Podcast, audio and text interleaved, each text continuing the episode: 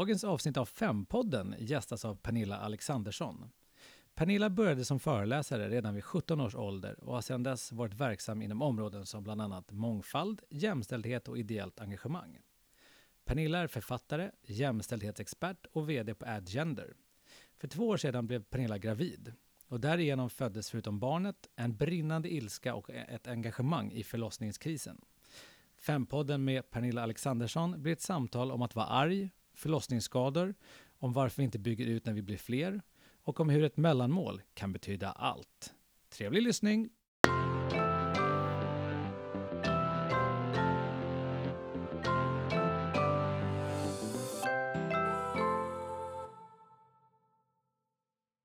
Ja, vad roligt, jättekul. Ja, men hej och välkomna, sluta skratta. hej och välkomna till Fempodden och vi sitter här tillsammans med Pernilla Alexandersson som har skrivit boken Gravidilska. Den kom ut förra året. Ja, det arga året kan man säga. Som bara avslutade helt sådär fantastiskt med metoo-ilskan. Vad gjorde dig så arg? Nej, jag blev, alltså jag jobbar ju som eh, alltså normingenjör, jämställdhetskonsult. Eh, och när jag blev gravid så var, jobbade jag som det. Så att mitt jobb är ju att så här, syna normer och jobba med att göra jämställdhet på olika arbetsplatser och sammanhang och så. Så jag antar att det bara var så här en lyckoträff på ett sätt, att så här, jag fick så här kika in hur det är att vara kvinna och gravid i Sverige 2013 som jag blev gravid. Min, mitt barn kom 2014, jag har ett barn. Så det var som att jag i mitt jobbmode bara upptäckte att det fanns väldigt mycket normer kring att vara gravid. Eh, och det gjorde mig väldigt arg. Och då började jag kalla det för gravidilska, för alla var så här, men det är hormoner. Det är bara så här, man är bara arg när man är gravid. Så jag kallade det för gravidilska. Så jag har ett par så här, om man kollar hashtaggen gravidilska så ser man mig när jag typ så här rivit ner en GB-glassgubbe och lite sådana här saker. Jag var så skitarg, jag är annars inte så arg. Eh, jag är väldigt såhär, ja ah, men spännande, intressant, men jag var jättearg hela tiden. Men den där ilskan, den uh, försvann inte när jag liksom födde mitt barn, utan den tickade på, på BB efteråt och allting. Och då insåg jag att, nej men det här är ju bara en ilska som grundar sig i de här normerna uh, och förväntningar på graviditet och kvinnor och så. Vilka normer och förväntningar kände du att du hade på dig? Nej men dels så kände jag väl att eh, det liksom, man, man liksom trycktes in i ett så system. Så här, okej, nu är du gravid, då ska du gå till liksom, mödravårdsmottagningen, du ska göra det här, det här, det här, det här, du ska få de här frågorna, du ska få på den här frågan, du ska äta det här, du ska så här. Det var liksom bara som att från att jag hade gått från att så här, här går jag fri på stan, typ utifrån vissa premisser att man inte är fri inom vissa områden. Men jag kände ändå så här, men vi jobbar med jämställdhet, vi så här, pratar om jämlikhet, jag bor här i den här stan. Och så blev jag bara gravid, så var det som att säga, nej, men nu är inte du längre en människa, du är inte ens en kvinna, du är en gravid kvinna liksom. Eh, nu ska du sitta här och så ska vi säga till dig vad du ska göra, vad du ska äta, vad du, hur du ska bete dig och så här. Och man fick ju jättemycket tips och grejer och ja, det, man fick inte göra det och man fick inte göra det. Och så, jag är en väldigt, jag gillar så här forskning och så här, jag gillar att få så mycket information. Så jag bara, men vad baserar du det på? Och då fick man så här onda ögat typ. Bara, Nej men, det är ingen som brukar fråga det. Typ. så mycket så här, eh, ja, långt svar på en kort fråga. Men, men vilka, om, kan du ge exempel på vilka grejer som gjorde dig liksom mest förbannat? förbannad? Alltså det började väl väldigt mycket i, i maten skulle jag vilja säga, för det är ju någonting man gör varenda dag. Men det var ju väldigt mycket regler, både oskrivna som liksom normer är, och nerskrivna som var så här, här får du liksom en pamflett med vad du får äta och inte äta när du är gravid. Och jag tänker att jag har aldrig haft problem med exempelvis ätstörningar, men jag är kvinna och uppväxt i Sverige liksom, så som det ser ut idag. Så att mat är ju rätt så laddat, alltså mat och vikt överlag. Och så liksom det första man får är så här, nu får du inte äta det här. Och så frågar man så här, vad, vad grundade det sig på? Och då var det kanske så här, ja Livsmedelsverket gjorde en undersökning, eller den här amerikan, alltså gjorde bla bla, så här 1994 på så här 30 gravida kvinnor på Island, typ. Så man bara, jaha? Mm. så här liksom att det var verkligen så här, man bara okej okay, så att ni säger att jag inte får äta det baserat på det och sen upptäckte man ju att ja, men i Italien äter man det, i något annat land äter man det. Ja, men det blev så här, det blev bara så här, men när uppdaterade ni det här senast? Nej, det är som men, listera till exempel, tänker Ja, jag på ja, med men list- ja, skinka precis. och gra- Ja. gravad lax och sånt där. Det är, det är mm. väl 40 fall av eh, listeria eh, insjuknande per år. ja. Och så har vi 100 000 graviditeter. ja. Eh, så det är risken att någonting händer är ju väldigt, väldigt Ja, liten. Även om mamma liten. går, man som mamma går omkring och har så ångest för att Ja. hon rå- råkade Ja, trycka i Man, sig man lite får inte Chevret. bota Liksom. det så här, du får inte gå över vägen. Alltså det är liksom, det är om man nu ska så här, tänka Men så. kände du att du fick massa ångest och du kunde inte Ja, men jag kände äta mig, på Ja, ja, restaurang men precis. Alltså, fick fråga hela exakt, tiden? Hela Mm. tiden och så här, det här liksom livet. Alltså jag kände att det är klart att man måste tänka att om jag blir gravid då behöver jag lära mig att tänka på nya saker. Men det blev så mycket på mig som påverkade min vardag. Och jag skriver just det liksom i gravidilska, nu också när jag säger det högt så låter det verkligen precis det som jag skrivit om. Att när jag blev arg över det så varenda detalj blir så liten. Så här, ja men du blev arg för att du inte fick äta vilket mellanmål du ville. Jaha, det var ju privilegierat skit. Typ. Man bara, jo absolut. Men allt det där liksom i ett. Och sen samtidigt i en situation i livet då man liksom att det händer jättemycket. Och sen då när jag började liksom undersöka det här så visade det sig att jaha, jag i Stockholm, jag är ju liksom extremt privilegierad. Jag kan liksom krypa till förlossningen om det skulle vara så att, att det liksom inte är öppet på ett ställe. Jag har hur många som helst att välja mellan. Så när jag började, liksom, när jag började följa min gravidilska så insåg jag ju att det där mellanmålet, visst, det är liksom toppen av ett gravidilska isberg. För att det, det är ju liksom en konsekvens av att man inte har forskat, att man inte har koll, att man bara reproducerar samma information. Så när jag började följa det där så visade det sig ju att jaha, så här, kvinnor i vissa delar av Sverige, de har så här flera mil till närmaste förlossningsavdelning som dessutom håller på att stänga och så här. Alltså att det var som att så här, den där gravidilskan, det var liksom som ett som ett sätt för min, alltså min normtränare, alltså min yrkesroll var så här, det började ticka. Att jag bara, det här, det är någonting som är knas. För varför skulle de annars säga att jag inte får äta liksom en sal ett salladsblad på grund av risken för bla bla bla bla. Om det inte är någonting som är fel. För det skulle man inte säga om man hade liksom alla kort på bordet. Då skulle man säga, okej, det här är risken, så här kan du tänka. Vem vill du veta mer? Vem ska du fråga? Men man bara, så grunden där var ju på något vis kvinnor, när de är kvinnor så får man köra över dem och när de blir gravida så blir de ännu mer kropp och vi får köra över dem ännu mer och de behöver inte, vi förväntar oss inte ens att de ska behöva, eller de ska inte ens få information, de ska inte ens de kan inte ens tänka själva. Alltså så kändes det ju i grunden. Jag har ju problem med svår foglossning. Jag är ju i vecka 31 och ska Mm. ha mitt första barn den 10 maj. Och någonting som jag har stört mig otroligt mycket på. Det är när man, jag har varit tvungen att gå ner i arbetstid, jag har ont hela tiden, Mm. speciellt kvällar och nätter. Och sen när man går till läkaren så det rådet man får det är ju typ vattengympa. Mm, ja. Eh, och det har liksom inte forskats kring foglossning och det känns överlag som Mm. att det, när det gäller kvinnors kropp- kroppar, speciellt underlivshälsa och så Mm, vidare, så mm. är det knappt någon forskning Mm. alls.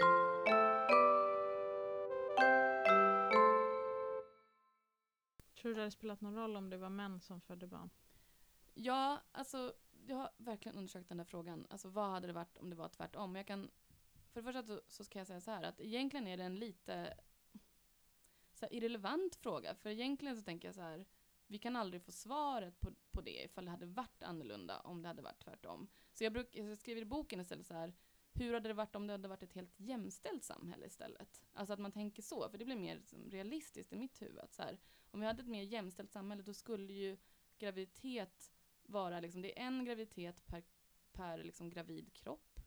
Och sen tänker jag att man i skolorna så skulle det varit så här, ja, hej allihopa, några av er kommer bli gravida. Eh, några av er kommer vara nära de som blir gravida. Nu ska vi gå igenom så här, hur går en, alltså hur går en graviditet till? Inte bara så här hur man gör barnet, utan så här, och inte bara bilder på könsorgan med Mm. blåsor typ. Nej men exakt, Mm. utan så, här, så här går det till och så här. Och då tänker jag att i ett jämställt samhälle, att det är så här, det är, det är en livshändelse som, som liksom händer väldigt många människor. Och då ska det finnas plats för det i skola och alltså vår kultur. Alltså jag tänker också på så här, jag går igenom till exempel filmer, att så här, de enda filmer som man tänker på graviditet, det är mycket så amerikanska filmer där det är så här, vattnet går och så skyndar man sig till förlossningen och så ligger så här en kvinna och skriker och så kommer ut ett barn och sen bara, oh, så här typ. Men det är inte så det går till. Men det är så, alltså, ja, det är så som eh, eh många har, alltså man blundar. Så att, ja, ah, hur tänker man sig en förlossning? Ja men, då är det jättemånga som har svarat mig, ja men jag, det var ju när jag läste din bok som jag fick reda på att en av tio förlossningar sätter igång med att vattnet går. Ja men precis. Jag trodde, jag visste i och för sig att det inte alltid var så, Nej. men inte att det var så ovanligt. Nej men precis. Alltså en förlossning kan ju se väldigt, alltså det är klart att det finns ett förlopp och att det händer, men det kan ju se väldigt olika ut och och, ja, och sådana saker kanske man inte, det är det jag menar med att lärkurvan var så brant. Sådana saker kanske man inte ska lära sig precis när ens liv håller på att ställas på en ända och man mår illa. Alltså sånt ska ju liksom bara ingå i så här allmänbildning. Så här. Och sen tänker jag också att en, en sån, ett sånt problem som jag har det är att jag inte kan sluta googla. Alltså jag Ja. skulle vilja få liksom information från en källa Mm. Som är trovärdig, väl av, Mm. överlagd och så här. Men man hänvisas lite till familjeliv. Mm. Ja. Familjeliv är inte världens bästa eh, källa till kunskap. Det är väldigt mycket moralism och det är väldigt mycket min barnmorska har sagt det här, jaha men min har sagt det här. Ja, och så ligger man där och bara ah, too much information for me to handle, jag kan inte liksom, jag kan inte sortera, säg bara vad jag ska göra. Mm. Nej men precis, och det där är ju alltså att alla som blir gravida, både liksom om man står bredvid eller om man är ensam eller om man blir gravid själv så tänker jag att man, man ska få alltså den informationen som man behöver. Och för att kunna ta in informationen som är relaterad till sin egen graviditet, alltså så här ser din graviditet ut, då måste man ju ha ganska mycket information innan. Och det har vi inte. Du, jag kollade upp eh, den här siffran på eh, förlossningsavdelningar och hur eh, nära folk har till dem. Och då hittade jag en undersökning från Ottar som visar att eh, för typ 18 år sedan så hade 40 000 svenskar 10 mil till närmaste BB. Och eh, för ett år sedan så har den siffran nästan dubblerats. Ja, och, Alltså betydligt fler människor har väldigt, väldigt långt till eh, eh, sjukvården. Mm. Jag tror inte folk har den bilden. Vi tror att vi blir fler och att vi Ja. liksom bygger ut. Men det verkar vi inte göra. Nu är ju Sollefteå det kändaste exemplet kanske, Mm. där man la ner mm. eh, BB. Norrbotten verkar vara väldigt drabbade Mm. av det. Det är långa, ja, och även i, här, i mitten av landet också. precis, Västernorrland då, då när det gäller Sollefteå. Ehm, och det verkar inte fungera. Förra året var det väldigt många ambulansfödslar då, till Mm. exempel. Nej men det var väl också en, en slutsats som jag, när jag spårade min gravidilska till källan, att jag upptäckte så här men man har hört mycket, i alla fall om man bor i Stockholm och så, men jag tänker mig över hela landet som har hört mycket om så här, nedläggning av BB Sofia och mycket så här, Stockholmsrelaterade. Så det jag upptäckte liksom, lite skamfullt som kvinna och stockholmare var så här att jaha, men det var ju när förlossningskrisen kom till Stockholm. Alltså jag tror jag skriver till och med i min bok att det var när det kom till liksom, Södermalm och Östermalm liksom. Eh, och, så att det här har ju pågått väldigt, väldigt länge. Man har prioriterat ned eh, både sjukvård och närhet till sjukvård och jag tror att just födslar och förlossningar, beroende på vilket perspektiv man tittar på, så, så är det bara så här man föder och går det bra, då bara går man vidare. Alltså det blir en sån grej att så här, det är inte på samma sätt att man blir, vad ska man säga, att man blir sjuk. För att de allra flesta, liksom det går, alltså det är ett, ett förlopp i livet som man för de allra flesta går igenom. Och då tänker jag så här att man går igenom det och om barnet och om man som födande, att det har gått bra, liksom inom citationstecken beroende på vad det är, så går man vidare och då har man kanske inte riktigt haft ork och tid att gå ut och liksom påtala det här eller demonstrera och det skriver jag också i min bok att när man har lagt ner kliniker på olika platser så först har det blivit lite så här ja men var ska jag föda nästa gång då? Men man kanske har fött ett eller två barn, man kanske inte föder mer och då går livet vidare och vem ska engagera sig för dem de som är gravida, de som är föda, födande? Det, är- det är bara, livet bara tuffar på. För, för norröver så, eh, Kalix, Piteå, eh, Kiruna va? Mm. La, in, la ner redan i början på 2000-talet. Mm, ja, Och nu precis. Sollefteå har vi liksom Mm. haft en ockupation Ja. i flera månader. Det är ju fantastiskt. Ja men precis. Men det är som att så här, måttet var rågat för länge, länge sedan. Eh, och nu så bara är det som att så här, det blir liksom hit men inte längre. Att folk bara, nej men då sover vi här. Vad ska vi göra?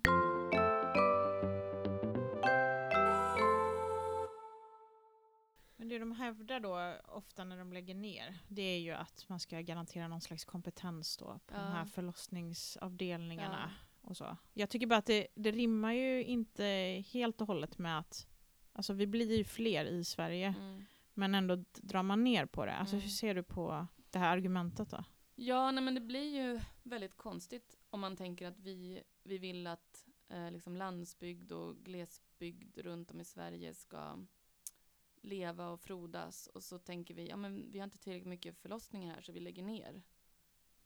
Okej, ja men alltså det blir ju Vem som kommer en, vilja flytta Ja, dit? vem Mm. kommer vil- vilja flytta Mm. dit då? Man vill ha familjer som är ja, i familjebildande ålder och ja, vad det nu kan vara för någonting. Och jag tänker med de familjerna så följer ju även alltså ett nätverk ofta. Alltså mor eller farföräldrar eller ja, vänner och så. Eh, så att eh, jag vet inte riktigt hur folk tänker. Jag tror att man tänker bara kostnad kortsiktigt och helt enkelt inte långsiktigt. Men också vill jag lägga till att jag tror att det handlar väldigt mycket om vilka som har makten att bestämma. För jag nu, hittade inte det till boken, men någonstans långt i bakhuvudet så ringer det någon klocka om när jag var liksom politiskt engagerad för länge sedan. Om att så här, man la ner ett BB, en förlossning någonstans och att i den kommunstyrelsen så satt det helt enkelt, näst, alltså majoriteten var män som satt där liksom. Och att när man kunde gå in och kolla på röst, röstningarna så var det liksom fler kvinnor som röstade för att behålla det här eller inte. Jag har liksom ingen källa på det, men någonstans där bak så känner jag att det måste ju också spela roll. Det kan ju inte bara vara pengar. Utan det handlar liksom också om hur man som politiskt aktiv i olika sammanhang, vad man har för levda erfarenheter och hur man liksom tänker sig, vad kommer min kropp kanske eventuellt vara med om? Liksom, alltså, har man redan passerat familjebildande ålder eller har man inte suttit i den situationen man faktiskt har fött ett barn så tänker jag att det påverkar ju också hur man tänker kring vad som är viktigt. Alltså hur man lägger en budget. Det är klart att det påverkar.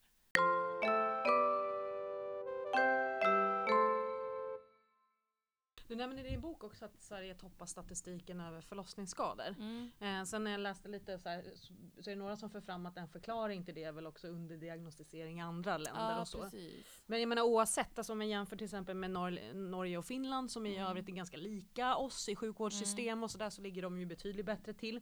Eh, och det jag också slog så när jag läste på lite inför den här eh, intervjun är att det är så stora skillnader mellan länen. Mm. Eh, man gjorde en uppföljning till exempel eh, där man tittade på mellan 2010 och 2014 och då var det 7,6 procent av förstföderskorna i Stockholms läns landsting som drabbades av, nu ska vi se om jag säger rätt, sfinkterruptur. Mm. Alltså, där, alltså ändtarmskanalen Ja, brister precis, liksom. Och det är ju en sån sak som kan ge men för hela Mm, livet. exakt. Men det var alltså 7,6 procent och sen om man jämför det med Hallands län så var det 3,9 procent. Så det är en ganska stor skillnad. Mm. Eh, och sen är det ändå en sakkunnig på Socialstyrelsen som säger till tidningen ETC Karin Gottwall heter hon. Eh, att en förklaring är eh, situationen i förlossningsvården i Stockholm där Mm. personalen uppenbarligen då är mer pressad eh, än i andra landsting.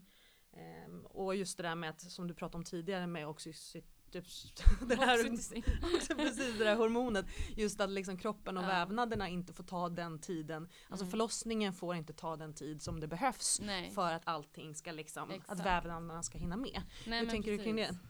Ja, och jag tänker så här att dels är det det här med att när förlossningskrisen kom till Stockholm, men sen är det också så här att förlossningskrisen ser väldigt annorlunda ut i om det är en storstad eller om det är en land, landsbygd. Man kan tänka så här att om vi ska köra bil, så absolut så är det kortare avstånd i Stockholm, men det är också så här, alltså mer belastning som du sa nu liksom på, så att det är lite så här olika. Ja, det var, de, de, för- pratar ja, om så här större sjukhus, fler exakt. födslar, Det- mer pressad arbetssituation. Exakt, så man kan säga att ja, men, ehm, det som du beskriver där med, med siffrorna skulle jag säga är en konsekvens av att ja, men när man kommer fram till eh, sin förlossningsavdelning eh, där det inte är lika stressat och lika pressat, ja men då finns det ju en större möjlighet att ja, men, jag, får, jag får en plats och jag kan föda och jag får tillgång till barnmorskor och stöd.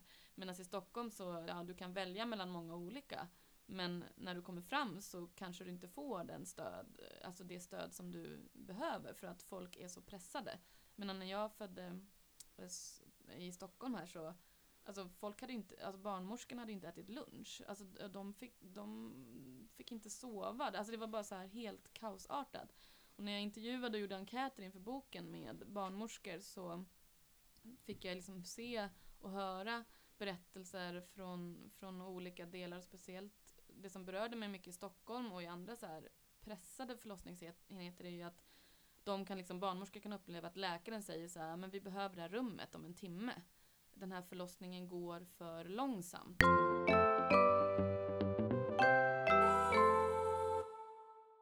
Var ju ett landsting som eh, jag läste någon lex eller lex Mm. Maria-anmälan eh, om just att man hade skickat hem en kvinna vid flera Mm. tillfällen och slutade med att barn, när hon kom in Mm. den sista gången så var ju barnet Mm. dött. Du nämnde det i Mm. inledningen till din bok också. Ja. Och där konstaterade man ju just att, att det, en av anledningarna var att man inte hade använt tolk. Ja, Alltså man hade exakt. inte liksom tagit hennes oro på allvar Nej, kring minska i Ja. fosterrörelser. Ja. Eh, och du skriver också i din bok att just sambandet mellan dödfödsel och så vidare är särskilt stark vad gäller till exempel asylsökande, Mm. lågutbildade och personer Mm. som är födda söder eh, om Sahara. Ja, eh, och det är ju fullständigt bisarrt. Ja, jag vet. Alltså, nu hör ni gravidilskan bara där från mellanmål till så här det extremt bisarra i att så här är det. Alltså, och, och, och, och, det är så fruktansvärt att man vet inte riktigt vad man ska, vart man ska börja nysta i det här. Det- Det är som att allt bara är helt upp och ner. helt fel. Mm. Så kan vi inte ha det. Alltså, det kan inte vara så att, att eh, alltså det ska inte vara så att någon människa ska få en sämre förlossningsvård baserat på någonting. Men nu också då när vi kan se så här tydligt att så här, men det handlar om så här, klass, liksom, Etnicitet, etnicitet, mm. och, och språk, alltså förmåga och så allt det där. Då känner man bara, Tror du att hur man... hamnade vi här? Ja. Tror du att det sker en försämring om man har typ sämre utbildningsnivå eller Alltså, alltså att man får mindre hjälp? Ja, nej men det finns ju både studier på det som, som, som pekar åt det hållet, men också så är jag helt övertygad för det själv efter att ha gjort research och skrivit den här boken att det är jätteberoende på hur du, alltså vad du orkar eh, pusha på, hur du orkar och vart du bor och eh, hur du kan argumentera för dig och ifall du tycker att du har rätt eller inte till viss vård och vissa saker. Ehm, och det vet vi ju att det, det är klart att det påverkar eh, påverkas av liksom, din bakgrund, vart du bor, eh, liksom, vilket nätverk du har, vem du har att rådge med. Eh, och då tänker jag också att ja, men då har vi en tvåsamhetsnorm i det där. Tänk då om man liksom är ensamstående och är hemma själv och inte, och inte har ett nätverk. Varken i sin närhet eller i Sverige eller vad, alltså vad det kan vara. Så att det är så här. Jag tror att alla sätts i samma alla liksom, som ska föda sätts i samma liksom, gungande båt men den liksom gungar värre och är, är svårare att ta sig igenom den där resan ju fler variabler som Mm. liksom läggs på i, i vad det är som... Jag känner ju också lite så att vi eh, nu, nu alltså svensk förlossningsvård är ju bättre än i väldigt många andra länder. Det kan man väl liksom ändå understryka Mm. men fortfarande vi borde kunna bättre än så här. Ja men precis, och, och det där är så svårt när, man, när jag skrev boken, att just den här liksom gravid-ilska grejen, att som jag sa, att varenda sak i sig, ja men mellanmålet till, ja men jag fick inte plats och så vidare. Varenda sak kan man ju gå in och säga så här, ja men jo jo, men du ska vara nöjd ändå på grund av det. Så man kan ju verkligen så här ifrågasätta, men varför sitter jag här och är sur över att för jag skriver om min förlossning i boken också. Eh, och den tycker ju många så här, ja men det är en perfekt förlossning. Så här, men jag skriver om den just för att så här, ja men jag hade inte någon, någon fruktansvärd upplevelse, men jag tycker fortfarande att den var jobbig och fruktansvärd, för jag kände mig inte sedd och jag kände inte att jag hade all information och så vidare.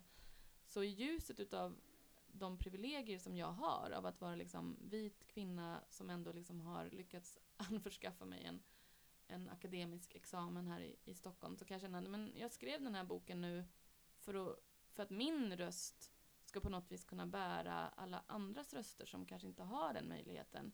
Som kanske sitter med en förlossningsskada och försöker liksom överleva den förlossningsskadan. Ja, men jag fick ingen förlossningsskada. Ja, men då skriver jag det här. Eh, för att jag tror att om vi bara siktar på att göra, och inte tänka så här, inte jämföra oss med andra länder och inte så här, utan bara vi ska få så här, den bästa förlossningsvården i hela världen eh, inom alla variabler. Om vi bara siktar på det så tror jag då, då höjer vi ribban för alla. Eh, och det, det tycker jag är väldigt viktigt att tänka. Att man, så här, blir det bättre för, för fler så, blir det, så hittar vi rätt väg till att det ska bli bra för alla. Liksom. Jag tänker att du, du beskriver ändå att du är ganska påpassad alltså under graviditeten. Mm. Kontrollerar att barnet lever och ja. Sen är det ganska mycket problem kring det. Mm. Hur känner du efteråt? Alltså hur funkar det efteråt? Det är många som upplever att man är helt ensam här nu med barnet. Alltså det händer mycket i kroppen. Mm. Och eh, jag tänker, eftervården handlar ju mycket om själva barnet. Mm. Typ att man väger och mäter barnet och kurvor och så. Ja. Men hur är det med själva, alltså, hur är den egna kroppen?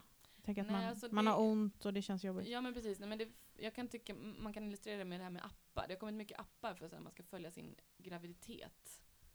Men det finns ju liksom nästan inga appar där man ska följa då sin ja, men förlossningskropp. Eller Med så här. typ mammamage eller Ja, det var, men precis, det har väl kommit någonting så. Men det, det, man blir ju väldigt ensam och väldigt så här. okej men nu har du fått ut barnet, så nu är det liksom fokus på barnet.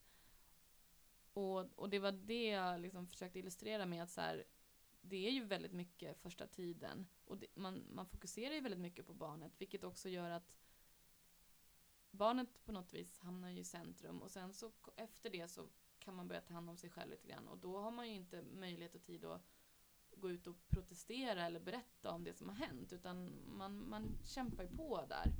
Så att man får ju verkligen, alltså jag kände mig väl, det var massa saker som jag missade totalt med min kropp och, eh, och, och från att ha gått och blivit kollad så helt plötsligt så bara, ja du får komma om du vill och kolla. Alltså det är lite så här, man bara, ska jag eller ska jag inte? Och så allt det där mäcket då med, ska man ha med sig barnet då? Eller, alltså det var mycket så här grejer som inte löste sig. Och jag minns också att det var en skylt där också på mottagning. Det var så att man, eh, man inte skulle vara förkyld för att det är mycket så här små barn och sånt. Så att det är också så här, man sitter där med sitt pyttelilla så här knyte som så här är jätte så här känsligt och så vill man liksom inte ge sig ut och så säger någon så här, du får komma och kolla ditt underliv om du vill. Men Det är ju väldigt vanligt tänker jag. Ja. Med urinläckage. ja men exakt. Alltså man har Precis. olika typer av smärtor efter Mm. den här Ja, förlossningen. många spricker ju också utan Ja. att veta om det eller Ja. utan man har upptäckt det. Nej, Ja, just det.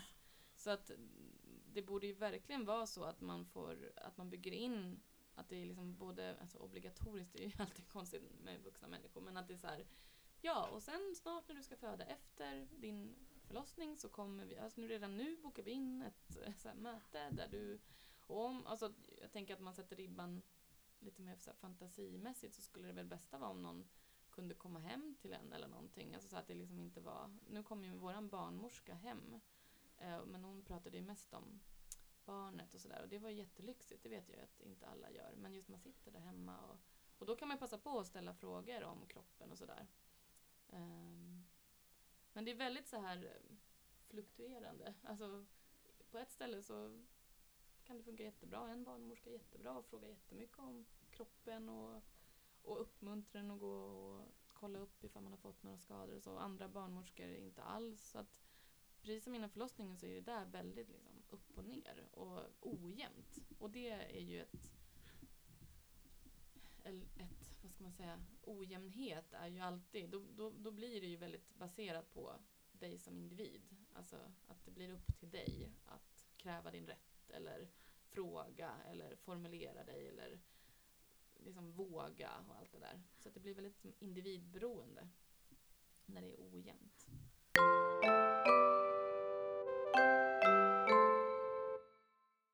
Pernilla beskrev ju också att vi inte får lära oss särskilt mycket i skolan eller från början överhuvudtaget. Plus att vi, alltså forskningen är ju lite dålig då på foglossningar och illamående under graviditeten. Så det är väldigt svårt att ta till sig då den här informationen man skulle ha i så fall. Det vet jag inte om någon kan göra. Då får man ju vara väldigt bra på att googla.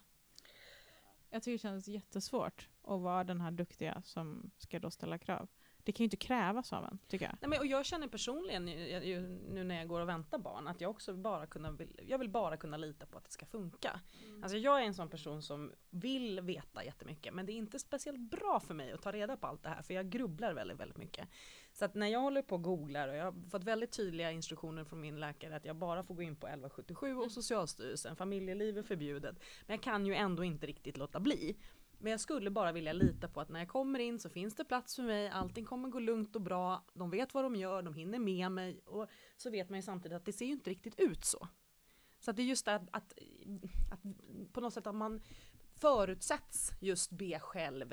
Eh, kan du kolla på det här och hur är det med det här och ska man inte göra en glukosbelastning och borde man inte göra det och det. Alltså varför ska det ligga hos mig överhuvudtaget?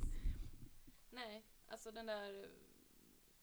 Man, man vill ju bara att det ska vara liksom, tydligt från början att nu, nu ska du föda ett barn och så här går förlossningen till och så vidare. Och också så här att man får eh, rätt information och inte olika ojämn information. Men, men så är det alltså. Det är bara jätteojämnt och jättemycket tyckande. och på det där så kommer tyckande. Så även nu om man inte ska googla så kommer ju liksom att barnmorskor har väldigt mycket olika Och folk på bussen och folk på, bussen jobbet. och, Och, på jobbet. Ja, och, Vad tycker de för grejer då?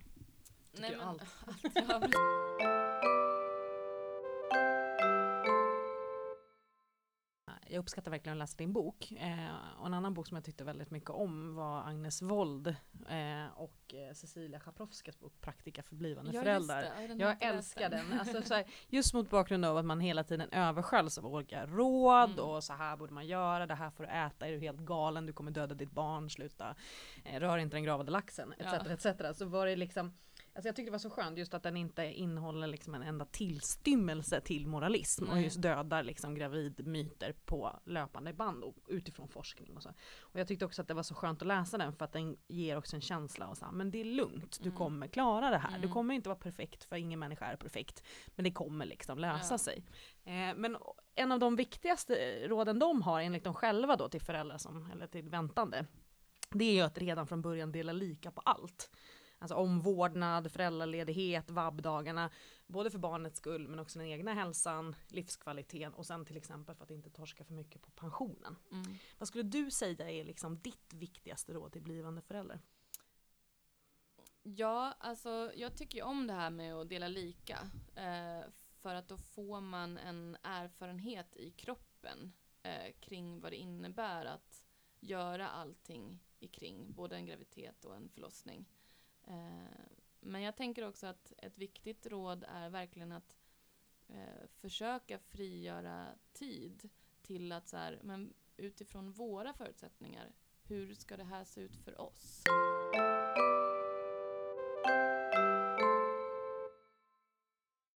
Men då får vi tacka dig så hemskt mycket för Tack, att du kom Pernilla. hit Pernilla. Det var jätteroligt att diskutera med mig. Mm. Med, med mig. Jag tar det igen. Tack så, jät- ja, tack så jättemycket för att du kom hit Pernilla. Det var jätteintressant att diskutera med dig. Tack för din bok. Ja, tack Ja, för din bok. Tack. Eh, Du får skicka den på posten. Nej, Ja, jag får skicka den till, till er. Jättegärna, det gör jag faktiskt. Jag, sprid ordet, engagera er för graviditet och förlossning. Vare sig ni kommer vara där, är där eller har varit där. Yes! Helt rätt. Vi ses nästa gång hörni. Tjingeling! Vi måste göra det här slutord.